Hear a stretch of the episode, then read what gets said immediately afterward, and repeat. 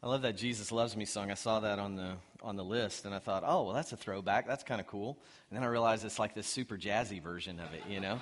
Uh, so that was a lot of fun. But it's a great reminder, right? That simple reminder that we need to be gospeling each other with every day, that Jesus loves us. So why don't you turn to neighbor on your right and say, Jesus loves you. Or behind you if you're on a row by yourself. Now turn to the person on your left and say, Jesus loves you. If you're holding a baby, tell that baby, say, Jesus loves you. So, all right. Well, it is great to be reminded of that amazing truth, and it certainly falls right in line with what we're going to talk about this morning. This morning's message I'm calling Ambassadors of Hope. And we're going to be looking at 2 Corinthians chapter 5, specifically kind of honing in on verses 16 through 21 but, um, but we'll look a little bit at the, at the paragraph before that as well. But 2 Corinthians chapter 5, if you want to go ahead and start turning there, ambassadors of hope. So in 1969, my Uncle Bob, whose uh, actual legal name was Robert Robert Robertson, you can talk to me about that later if you'd like. Uh, hey, it's got nothing on my dad, who is Ronald McDonald Robertson. That's a whole nother story. So, my Uncle Bob was asked by the Nixon White House to be the executive director of the National Council on Indian Opportunity in the office of the, White, of the vice president for the White House. Uh, he oversaw Native American programs in the federal government all throughout the federal government. He then served as the assistant secretary of the Department of the Interior, managing Senate uh, congressional affairs. After leaving government service, he represented the pet and timber industries in Washington, D.C. He spent the last 18 years of his DC based career in the private sector as the senior vice president for international affairs at Occidental Petroleum. He had big titles Occidental Petroleum, traveling the world, interacting with world leaders, solving complex political and policy challenges for the company. While at Occidental, uh, he was asked by President Ronald Reagan to serve as the chairman of the President's Commission on Indian Reservation Economies, a task that he proved uniquely qualified for. Um, now, my uncle was never an actual ambassador, but almost all of his career was ambassador like. He represented the White House, he represented his country, he represented a large international conglomerate, he represented uh, those leaders that were a part of uh, First Nations reservations and things like that had a very unique role like that. But in all of those roles that he played as an ambassador like figure, all of those pale in comparison to the role that we have as believers being called out to be ambassadors for the kingdom of God. And that's what we want to really talk about and think about this morning. Um, so, we're going to look at 2 Corinthians chapter 5, verses 16 through 21. And I want to go ahead and read our text this morning for us. And so, if you are physically able, we'd love for you to stand with us in honor of the reading of God's word. If you are not able, we'd ask that you just stand with us in your hearts. 2 Corinthians chapter 5, beginning with verse 16. From now on, therefore, we regard no one according to the flesh. Even though we once regarded Christ according to the flesh, we regard him thus no longer. Therefore, if anyone is in Christ, he is a new creation. The old has passed away. Behold, the new has come. All this is from God, who through Christ reconciled us to himself and gave us the ministry of reconciliation. That is, in Christ, God was reconciling the world to himself, not counting their trespasses against them, and entrusting to us the message of reconciliation. Therefore, we are ambassadors for Christ God making his appeal through us. We implore you on behalf of Christ to be reconciled to God.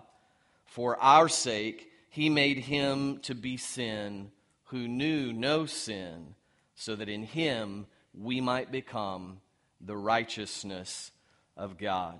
May God bless the reading of his word. The Lord has spoken to us. Let's say this together. Thanks be to God. You may be seated. So, I, I, there's a really key phrase in this text that I want us to focus on here just at the beginning, and I want to know if you see it clearly. Look at 1 Corinthians 5.20. 1 Corinthians 5.20. Do you, do, you see the, do you see the phrase there, therefore, okay? Therefore, in verse 20, uh, therefore being the continuation of what God has done for us to reconcile us, therefore, you see our title there? We are ambassadors for Christ. Now, Paul's talking about, in particular, he and his companions, because in this section where he's writing to the Corinthian church, it, there's sort of some biographical stuff here. He's kind of telling his story. He's explaining to them what's going on with he and his companions in their ministry.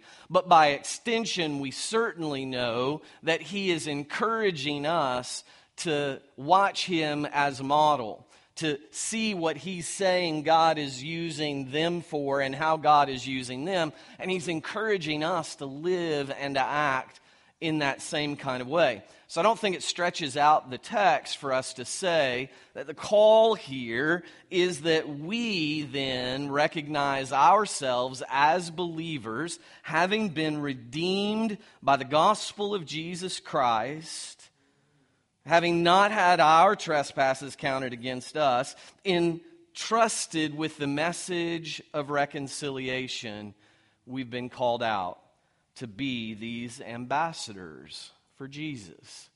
Now, let's think for just a second about what that word means. What does it mean to be an ambassador? Uh, well, the dictionaries would use synonyms like a representative, an emissary, a mouthpiece, a messenger, or maybe a, a diplomat. If we dig into the original language and we look at what that wording means in the original language, we could come up with things like one who is sent, to be or to act as one who is sent, to bring a message, or to negotiate. All of these words and phrases help us to get a better understanding of what this calling is that God has given to us.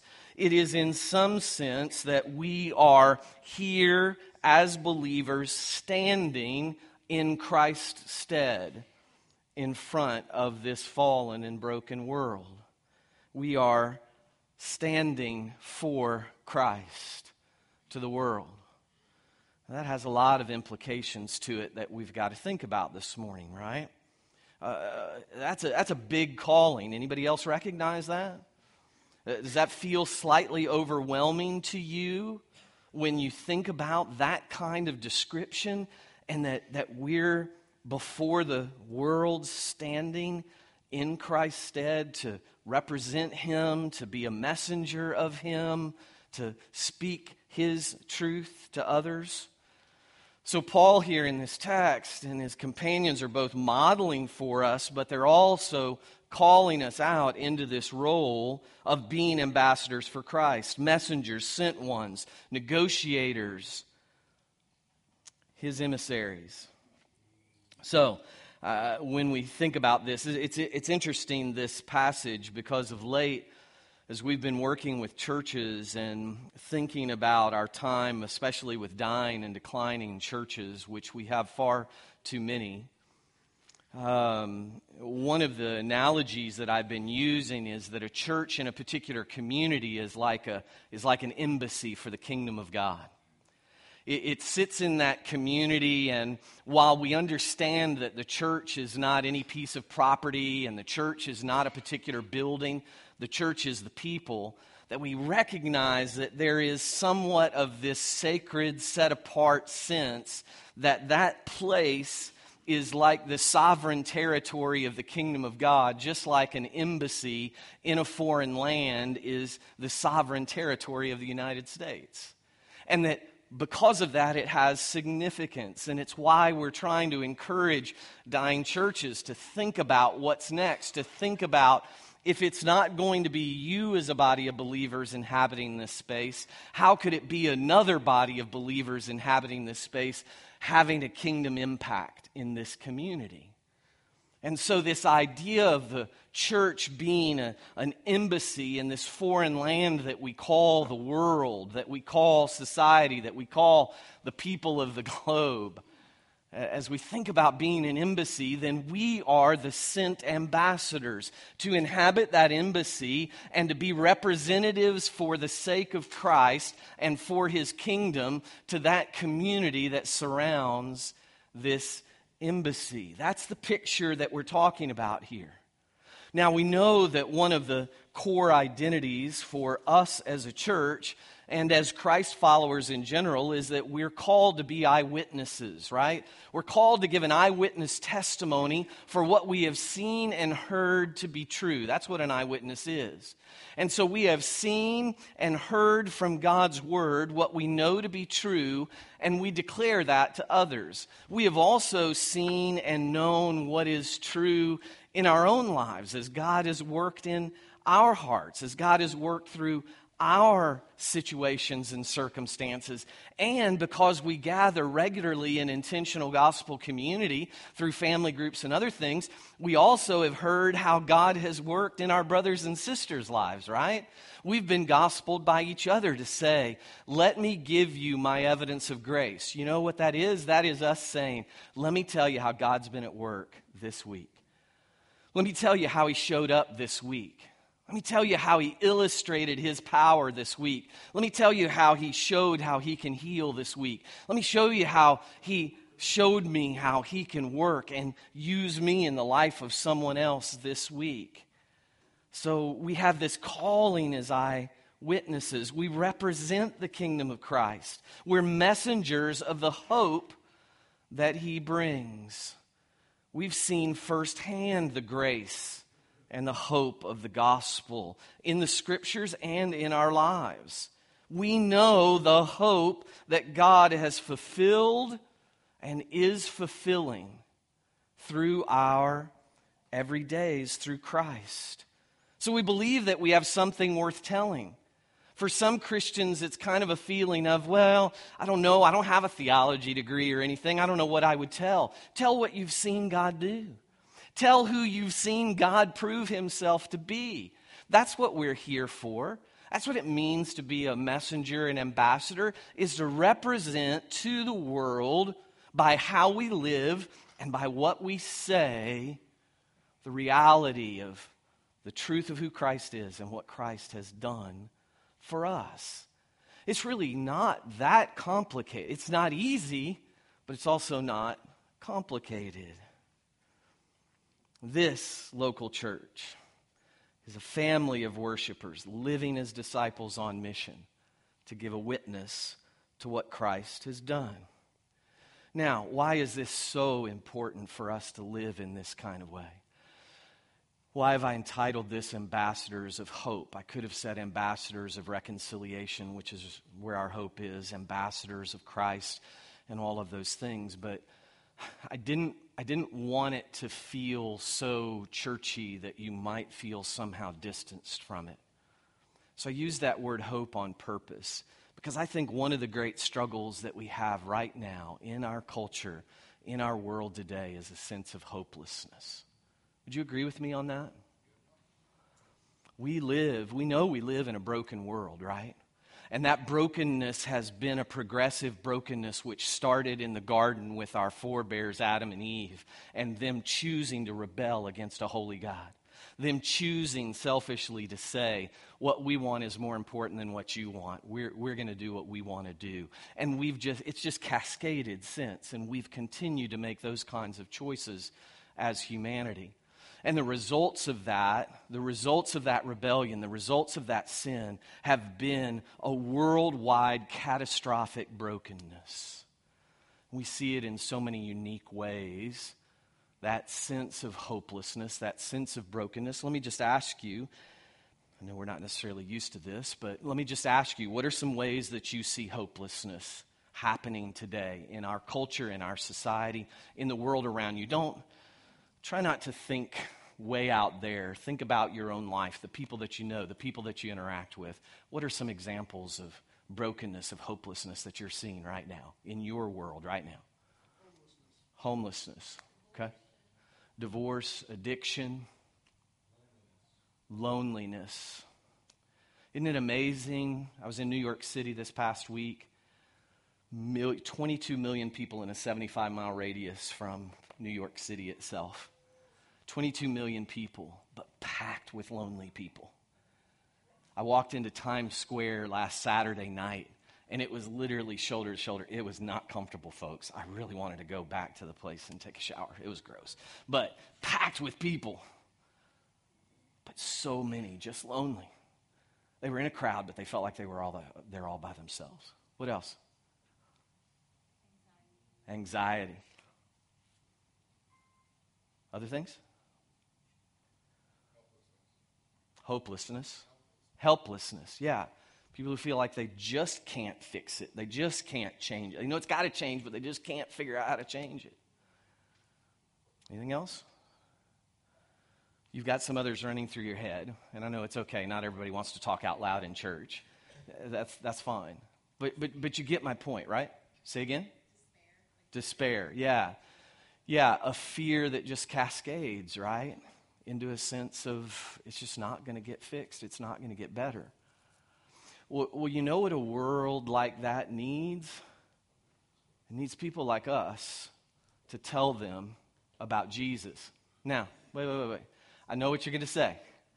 Oh, so this is the Sunday school answer, right? That no matter what question you ask, we just say Jesus. How do we fix helplessness?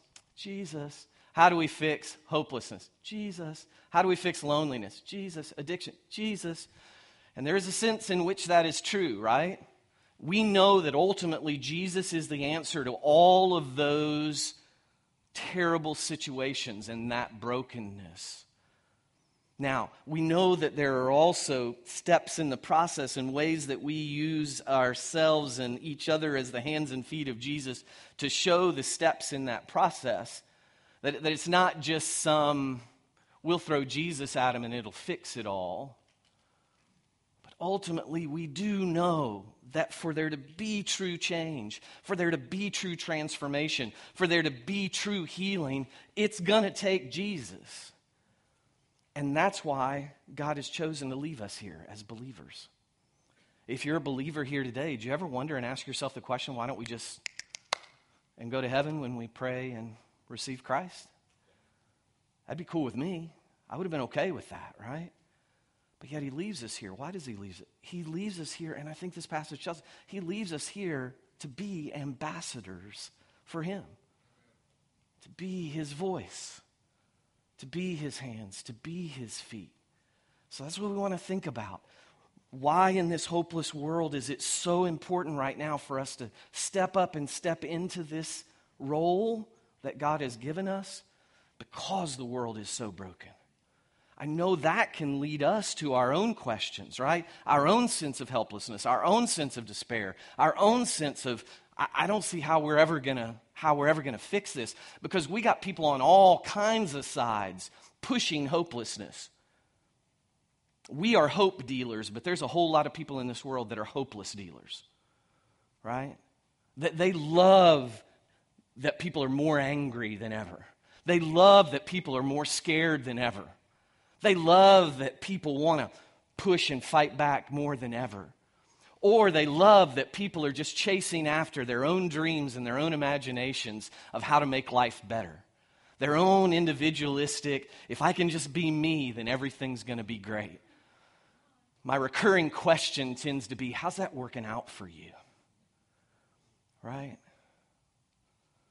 That that's not, that's not the answer.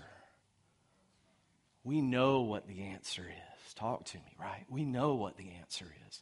Some of you have chased some of those lies, right? And you can give testimony to us this morning and say, it, it, it ain't at the end of that rainbow. We know, we know what the answer is. The answer is the transforming work that only Jesus can bring. And that's, that's why it's so important that we figure out what does it look like?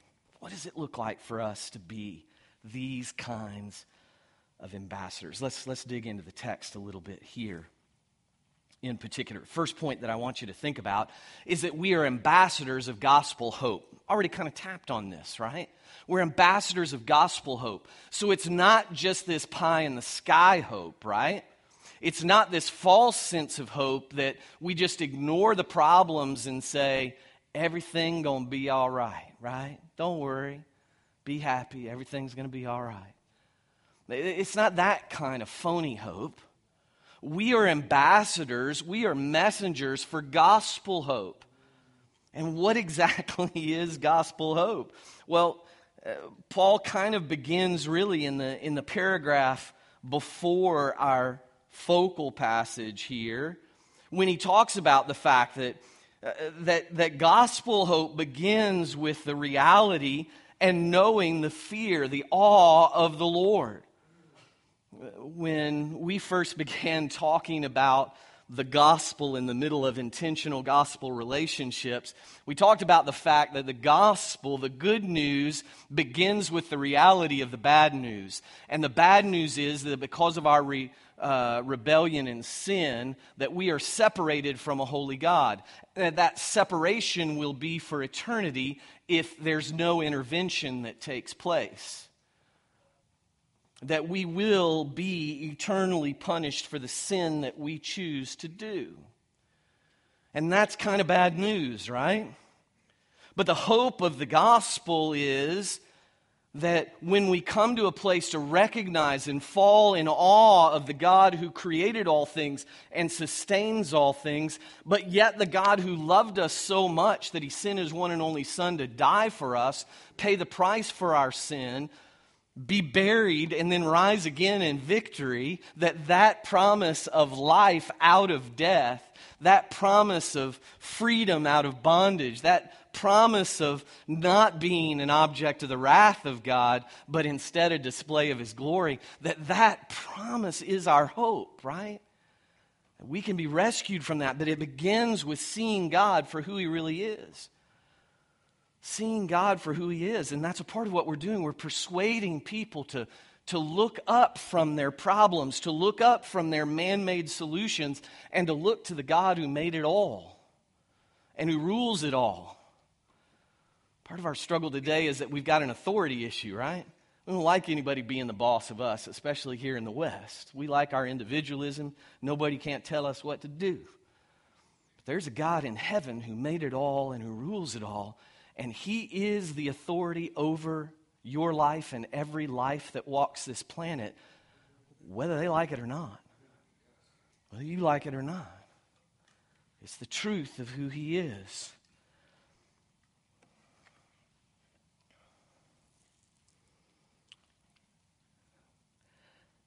One of the other things in the paragraph before that I kind of like, as, as Paul's talking about this idea of being in awe of God, the, the fear of the Lord, and uh, that their calling then is to persuade others. He, he does recognize that in that, as ambassadors of gospel hope, he recognizes that he says, I'm not saying it's about us.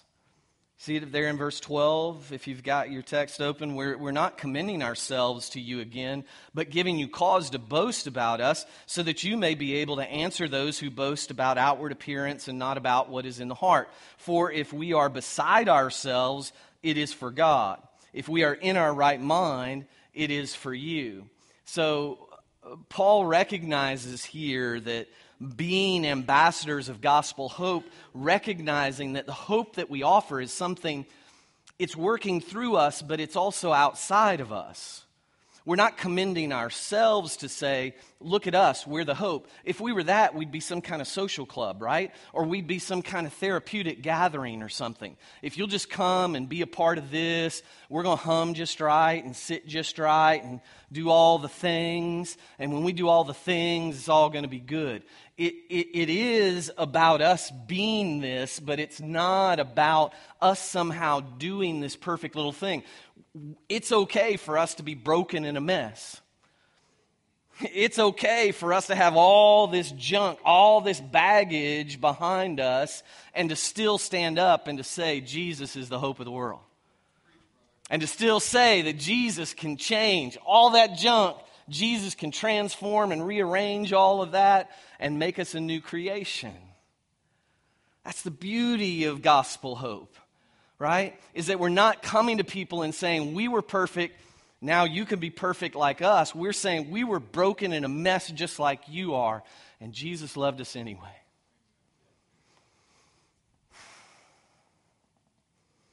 Even at our best, the only thing we really have is to point to Jesus. So it's not just that we weren't, it's that we still aren't. right? We're, we're still a mess. Anybody else? I'm a mess. Some say I'm really a mess, both hands, right? You know, touchdown, Jesus. I'm really a mess.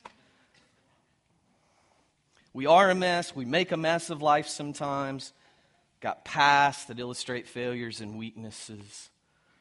This is, this is what I love, and you all who have been around a while and known me for a while, you know I love Ephesians 2, verses 1 through 10. That, yeah, I just, I don't know what it is about that passage, but Ephesians 2:10 For we are his workmanship created in Christ Jesus for good works which God prepared beforehand that we should walk in them. That's the verse that follows saying that for by grace are you saved through faith and that not of yourselves it's a gift of God not of works so that nobody can boast. But God has made us the literal translation of that his poetic product.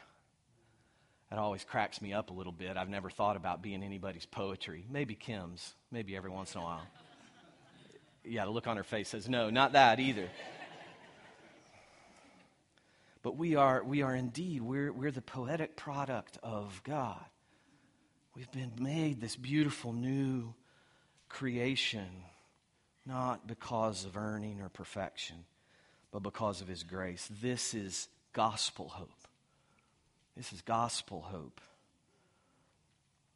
There, uh, in the end of 14 and into 15, that one has died for all. Therefore, all have died. And he died for all, that those who live might no longer live for themselves, but for him who for their sake died and was raised. That's the gospel. That's the gospel. We live because he died for us. That's why we do this every week. To be reminded, not, not just as a tradition, not just as a ritual. We do this every week because we cannot forget what Jesus has done for us. That he died to make our way. And because of that, we're controlled. We're compelled by Christ's love. So, so we don't go out and talk to other people. We, we don't represent Christ. We're not ambassadors for the kingdom because somehow we feel this obligation. We feel bound. We feel kind of stuck that we've got to do this because of what Jesus did for us. We do it because in that transformation that the gospel brings in us, we come to a full, complete understanding of His love for us, of how much He loves us. And because of that love, we are compelled to share that love with, uh, with others. That's the hopeful part of this, right? We're not just offering people fire escapes out of hell, we're offering people the hope of all of the galaxy, right? We're, we're offering people the hope that they can be known and loved by a holy God they can be adopted into this family. And then if you look down in 17, if anyone is in Christ, he is a new creation. Old has passed away. Behold, which that little word, as I was reading over the last couple of days, that little, that little word, I, have interpreted that word as check this out. Hey, this, this big stuff right here. Check this out. The new has come. We are transformed because of the power of the gospel. It's that transformation that allows us then to do what He's called us to do as ambassadors. And it's that transformation, it's that hope of transformation that we offer to the broken world all around us. Whatever flavor of brokenness that is. Whatever it is. And you say, yeah, but you don't know my neighbor and what they're into. Whatever the brokenness. is, yeah, but you don't know my family and how jacked up that is, whatever the brokenness. But yeah, what about those people over there that do this and that, whatever the brokenness? The power of the gospel to transform is sufficient. And it is because of the gospel that we can go from dead to alive. That's pretty awesome, right? That's something worth talking about. We can go from dead to alive. It's not just a simple platitude to say that Jesus fixes everything. Now, he may not always fix it in the way that we want him to fix it. And there may be an eternal fix that's happened and that is coming to culmination. But a, a lot of the ongoing brokenness and some of the scars of our brokenness, you guys do realize that, though, right? That even when Jesus fixes things, that there's still scars that have been created by our rebellion and our bad choices and things like that, that sometimes we got to deal with. Sometimes we got to live through. But our hope is to know that Jesus is above and beyond all of those things and all of that brokenness. The transformative work of the gospel is our only way through our brokenness and the brokenness of the world look at the middle of verse 19 real quick, and then, we'll jump to the, the next point. Uh, the middle of verse 19 and then verse 21. You see it there? Not counting their trespasses against them, entrusting to us the message of reconciliation. Look at 21. For our sake, he made him to be sin who knew no sin, so that in him we might become the righteousness of God. Is, is that insane or what? That here we are, rebellious, angry, hateful, pursuing our own things instead of God.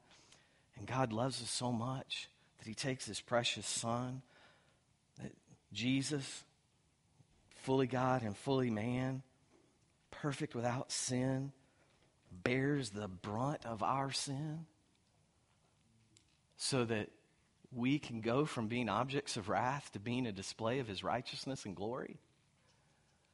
I mean, that's just nuts when you think about it. But yet, it's that. That's our message. That, that's our story. That's what we have to share with this world. So, our hope is a gospel hope. Second point we are ambassadors because of and for reconciliation. Now, again, we're kind of doing some overlapping circles here, and I recognize that. But only Paul, it's, it's, this, is, this is kind of interesting. If you underline, if you're like me, I like to mark in my Bible. If you underline all of the derivations of reconcile in this text, you're going to underline a bunch of words. Okay? Here's what's interesting it's only Paul who uses that word, whether in noun form or verb form, in all of the New Testament. And, and, and, he uses it here, he uses it here in a, in a very particular way. Because he uses it here with an understanding, with an understanding that God is always the one doing the reconciling, and humanity is always the one being reconciled. It's always that way. God is the one doing the reconciling. We're the ones being reconciled. And so, what we have to offer to the world, this gift that we have to offer to the world, is a gift that comes from God. It's His gift. We're, we're, just, we're just passing it along, we're just sharing it. Uh, you could say we are holy regifters. I mean, that's a pretty good thing, right? Regifting is usually kind of a bad thing. You got to be careful who you regift to because you might accidentally give somebody the gift that they gave you last year. So you should mark that. Always mark. Put a sticky note on everything and say, This is who gave me this, so you don't regift it to them. But this is good regifting. This is good regifting, and it's what we're called to do. It's our role as ambassadors. We've been given a gift It's what we do, we, we share it with everyone. L- look here in 19 and 20.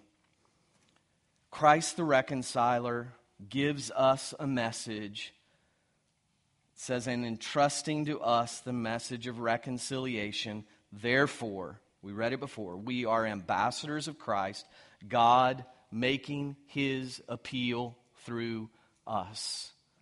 Do you see the mechanism of how God is appealing to a broken and lost world? It's through us. That has implications for if we choose to not be a part. I, I, I, don't, I don't think we can ever thwart the plan of God. God is sovereign. I believe that with all of my heart. So I don't think we can stop God's plan. But maybe there's some sense here in which we can slow it.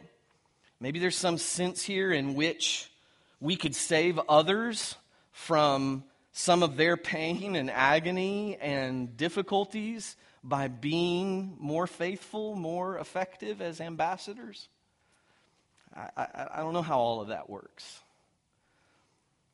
But I know that this sentence here is crystal clear God making his appeal through us. That means that we have been called into this role of ambassador because of the reconciliation of the gospel. And now, because of that, it's not just that and stop. Because of that, for the reconciliation of the gospel. That's what we have to offer. That's all that we really have to offer. But it happens because it's happened to us, we have it to offer to others. In Romans chapter 5, verses 8 through 11, Paul talks about this in a slightly different way. But God shows his love for us in that while we were still sinners, Christ died for us. Since, therefore, we have now been justified by his blood, much more shall we be saved by him from the wrath of God. For if while we were enemies, we were, here's the word, reconciled to God by the death of his Son, much more, now that we are reconciled, shall we be saved by his life. More than that, we also rejoice in God through our Lord Jesus Christ, through whom we have now received reconciliation. Do you see what's going on there? Two really powerful words here that talk about our relationship with God because of what Jesus has done.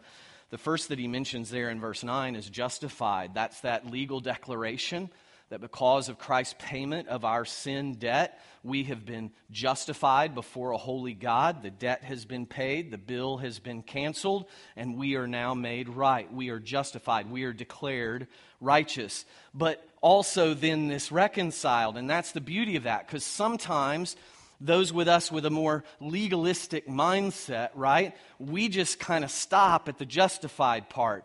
We're legal, we're set, our slate's clean, we're good, we'll just count that a win but we've also been reconciled. This is also a relational thing. That's the beauty about how God works with us.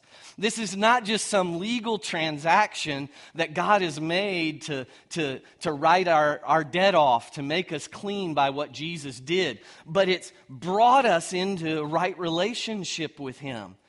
That, that's, that's the beauty. That's the kind of ambassadors that we are. We're not just ambassadors representing a country or representing some organization, and we don't even know who's behind the scenes. We don't know who's hiding behind the curtain. We're an ambassador, we're a representative of our Father, the one who knows us and who loves us and who's adopted us into the family. We're sons and daughter representatives right? So we're not just somebody hired off the street to go out and rep the Father, we're his sons and daughters. This beautiful relational aspect of the gospel and of reconciliation is why it's so hopeful. Because what our world needs today is not just a sense of a theological transactional relationship to God. But what our world desperately needs today is to actually know their Creator, to know their Father. That's what's missing. That's why, that's why people are so desperate. That's why people are chasing after such insane things because they're in this massive identity crisis and they don't know who or what they are. And the hope that we have to offer to them is that they can know their Father, the one who created them, the one who loves them, the, ones who will, the one who will adopt them into the family. This is what we offer. You're called to be an ambassador, an appeal maker. You represent Christ's kingdom. Because you are reconciled through the gospel, you are called to proclaim this kingdom of reconciliation. All of us. Not a special tier that are the ones that we send across the oceans to the mission field. Not the ones who have been through the special evangelism training and know all 12 points of the outline and have memorized the 29 different scriptures all of us to simply be ambassador eyewitnesses to say, Can I tell you about what my life looked like before God stepped in and turned everything upside down? Can I tell you what He did to me, through me, in me? Can I tell you what He offers to do for you? It's, it's, it's, it's not that complicated, right? I'm not saying it's not scary sometimes. But it's not that complicated. Last point, we are ambassadors through life and voice. Now this is important. I just kind of I just kind of want to hit this quickly because I do want you to see and I want you to sense that that there's some implications about even the use of this term ambassador that have implications for how we do this. First of all, I want you to know that ambassadors live incarnationally. Ambassadors live incarnationally ambassadors live in a different place than where they're from. Right? We were from sin and rebellion. We've now been relocated into grace and mercy and love and hope. And so we live in a different place now. All right? But we gotta we gotta live there. It's about leading a life of influence for the sake of the gospel. Our life, how we live, is the full complement to what we say. So, what I want you to see and what I'm trying to get at in this point is that it's a both and, it's not an either or. It's not just if we could just say the right things, that would be the answer. Or if we can just do some right things, we don't ever have to say anything. No, it's a both and. We live out the gospel. We display the gospel in the way that we interact with others, in the way that we deal with the realities of our life. We live the gospel, but we also speak this truth and hope. And it's interesting because in our world today, sometimes folks are okay with you living like the gospel, but when you open your mouth to say the gospel, that ain't so cool anymore. While we were in New York, we were in a shop with a buddy who goes to shops where they wear clothes that little fat boys like me don't go because they don't fit. And I said, That's cool for you, because you're like this, and those of us who are more like, yeah, we don't go to these shops. But anyway, we were in the shop, so I figured we'll redeem the time. So, talking to the guy about why we're there and that we've come to work with these church planters that are serving in schools, and we're providing these uh, back to school bags for the teachers at these schools as a way to bless them and encourage them. It was all going great. And man, they were, they were so cool with that. They were like, that sounds really good. That's awesome. And all that. Until I said, and we're doing this because we really want to, in some small way, display how much Jesus loves everyone and how Jesus has changed our lives and he can change anybody's life. Yeah, we were done with that conversation really quick. Now, I know that was somebody that didn't know me, I didn't know them, so it's understandable and it's okay. But we are building relationships, we are living life with people, earning the opportunities to share and to speak the truth of the gospel. It's vital to illustrate, to draw living pictures of our words and through our lives. Sadly, in our world today, many kind of agree with the statement that's been um, uh, that's been given to Mahatma Gandhi when he said, "I like your Christ, but I do not like your Christians. Your Christians are so unlike your Christ." That's the place where I say, don't be that guy. Don't be that gal. Don't be that person that when you begin to speak of Jesus, people would have a tendency to say, You're a Christian? Be that one who lives it out, who speaks it out. Live it out even when life is hard. Can I say that to you right quick? Life is hard. It will be hard. It is going to be different and difficult. But we tend to like the idea of the well dressed, tidy, wood paneled office ambassador much more than repping Christ in the middle of pain. Yeah, we want it to be neat and tidy. But I can say to you, it's not. I don't think it's ever really very neat and tidy. Some of you have been on your journey with Jesus as long or longer than I have, and you could give testimony that it's very rarely neat and tidy. It's very rarely that everything's going perfect, and we're saying to people, hey, if you'll trust Jesus, your life can be just wonderful and peachy like mine. Right? We're saying, hey, even in the midst of the pain of my life, I know that Jesus is still my hope. Even in the midst of the brokenness in my family, I know that Jesus is still my hope. Even in the midst of financial despair, I know that Jesus is still my hope. Even in the midst of medical difficulties that have crushed my body and taken away much of my capacity, I know that Jesus is still my hope. Whatever the circumstances, whatever the difficulties. We can offer lots of things when people are suffering and grieving the realities of a broken world. We can offer all kinds of things, but we can never forget that all the good things that we have to offer and to give away ultimately pale in par- comparison to the best thing that we have to offer to them, and that's Jesus. Now, part of the journey along the way, maybe we offer some of those simple things. And a part of that is how we build the relationship and then ultimately are able to offer Jesus. But we can't forget it's true, and I believe what Richard Baxter says suffering so unbolts the door of the heart at the word hath easier entrance. Anybody else give testimony to that?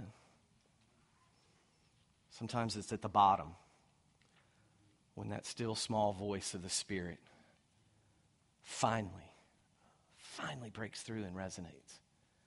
And we understand the hope not only are ambassadors, not only do they live incarnationally, ambassadors go. You get that, right? That the very nature of an ambassador is that an ambassador is sent. An ambassador who sits at home isn't a very good ambassador, right? I don't know what that is, but it's not that we can call it something else, but we can't really call it an ambassador. An ambassador is, is one who's sent. We say of someone, he or she is an ambassador, what? To wherever, whatever that is, right? And in the same sense, we are a sent people. As you are going, make disciples. It, we, are, we are a part of a going thing, not a sitting thing, not a leaning back thing, a going thing. To be the hands and feet of Christ, to be the mouthpiece of our Lord Jesus, to speak the truth in love to all who will listen. Sometimes we're sent to hard places and situations, sometimes to places that we love and enjoy, but we are a sent people. Consider what Paul says in Ephesians 6 19 and 20. And also pray for me that words may be given to me in opening my mouth boldly to proclaim the mystery of the gospel. Now listen to verse 20. Here it comes. For which I am an ambassador in chains. Bummer, right? Not the kind of ambassador I want to be. Hey, Paul, I'm going to make you an ambassador to the jail, to the basement of the jail, to be chained up. But he says, For which I am an, an ambassador in chains, that I may declare it boldly as I ought to speak. Maybe it's not going to be jail. I hope not. Maybe it's not going to be someplace awful. Uh, you know what? Maybe it might just be work. Maybe that's kind of like jail for you, but that's a whole other thing, too. Maybe it's just going to be to work. Maybe it's just going to be an ambassador to your school. Maybe it's just going to be an ambassador in your neighborhood to those hard neighbors that are difficult to deal with. Maybe it's going to be an ambassador in your family to family members who deride your faith and don't like what you believe. Maybe it's going to be, and you, we could name dozens of things in here, right? But you are a sent people called to go and represent the kingdom of God. And then finally, ambassador's appeal. That, that, that's, a part of, that's a part of this idea. That's a part of this idea of what we're called to. The hope that we're called to give is that we make an appeal. Look at what Paul wanted to do in Ephesians 6 that we just read. He, he, he wanted, he didn't want escape. He recognized that there was a function in where he was. There was a plan in where he was. There was a purpose in where he was. So what he wanted is not, hey, pray that I can get out of here. It stinks. I don't like it. But he wanted to he wanted the people to pray so that in that situation, in that circumstance, that words may be given to me in opening my mouth boldly to proclaim the mystery of the gospel, right? You hear what's going on with him? That I may, into verse 20, declare it boldly as I ought to speak. That's what ambassadors do, right?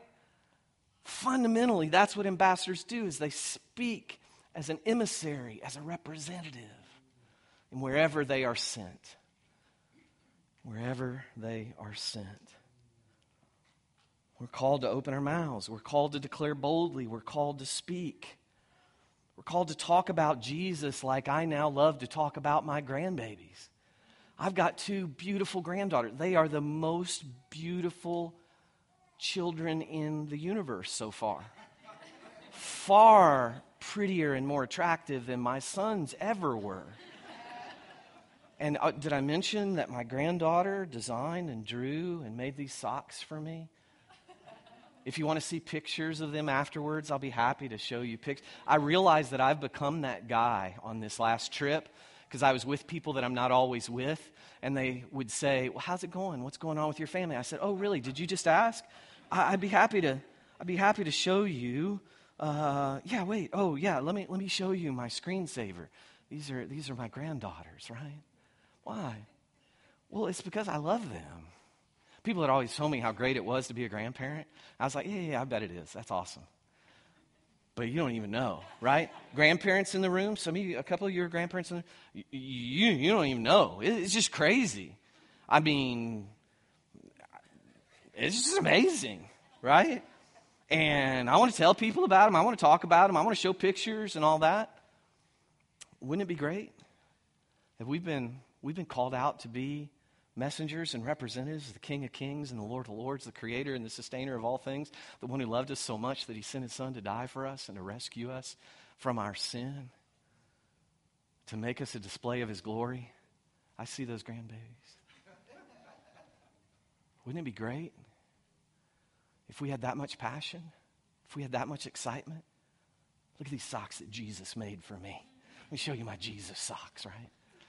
I'm not much into Christian witness wear, but if that's your thing, that's okay. That's cool. What are your opportunities? Can I ask you that as we close? What are your opportunities? Where has God uniquely sent you? You see, if He sent you there, you'd be shocked at how well He's qualified you to be there, how uniquely suited you are for that place. Right? You'd be shocked. So, where have you been sent as an ambassador? Who are you an ambassador to? Who are you representing the kingdom to? How are you doing that with the way that you're living, with the way that you react and interact, with the way that you move through that space and through those relationships? How are you displaying the beauty of the gospel? What are you saying?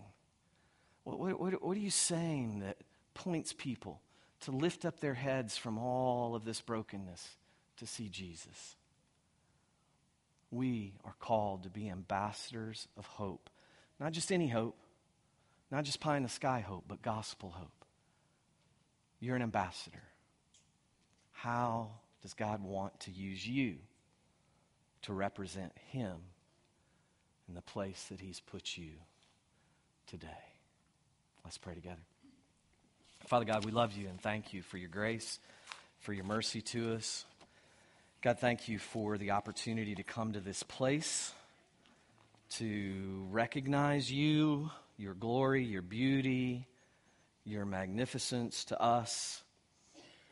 And uh, God, we, uh, we just come to we come to this time, and, and God, I really do ask that you would help us to let this be a time that we're responding to you, not just going through something that we always do, not just kind of going through a ritual, but that as we receive these elements, that we receive them reminding ourselves that you have reconciled us. Jesus, that you gave your life, you spilled your blood for us to be made right with the Father. And God, that you might also remind us that we haven't just been reconciled to save our own skin. We haven't just been reconciled to get out of hell. We haven't just been reconciled to get to be a part of a church. But we've been reconciled to be reconcilers, to be ambassadors of hope and reconciliation to a lost and broken world. God, let this be a step this morning as we prepare our hearts for this week, for the relationships, for the people that you'll interact, bring into our sphere to interact with, that we can live out the gospel, that we can proclaim the gospel for your glory. Father, we love you and we thank you. Jesus, we thank you for giving the gift of life to us. Holy Spirit, we thank you for awakening our dead hearts, calling us to come and to follow you. In Jesus' name we pray. Amen.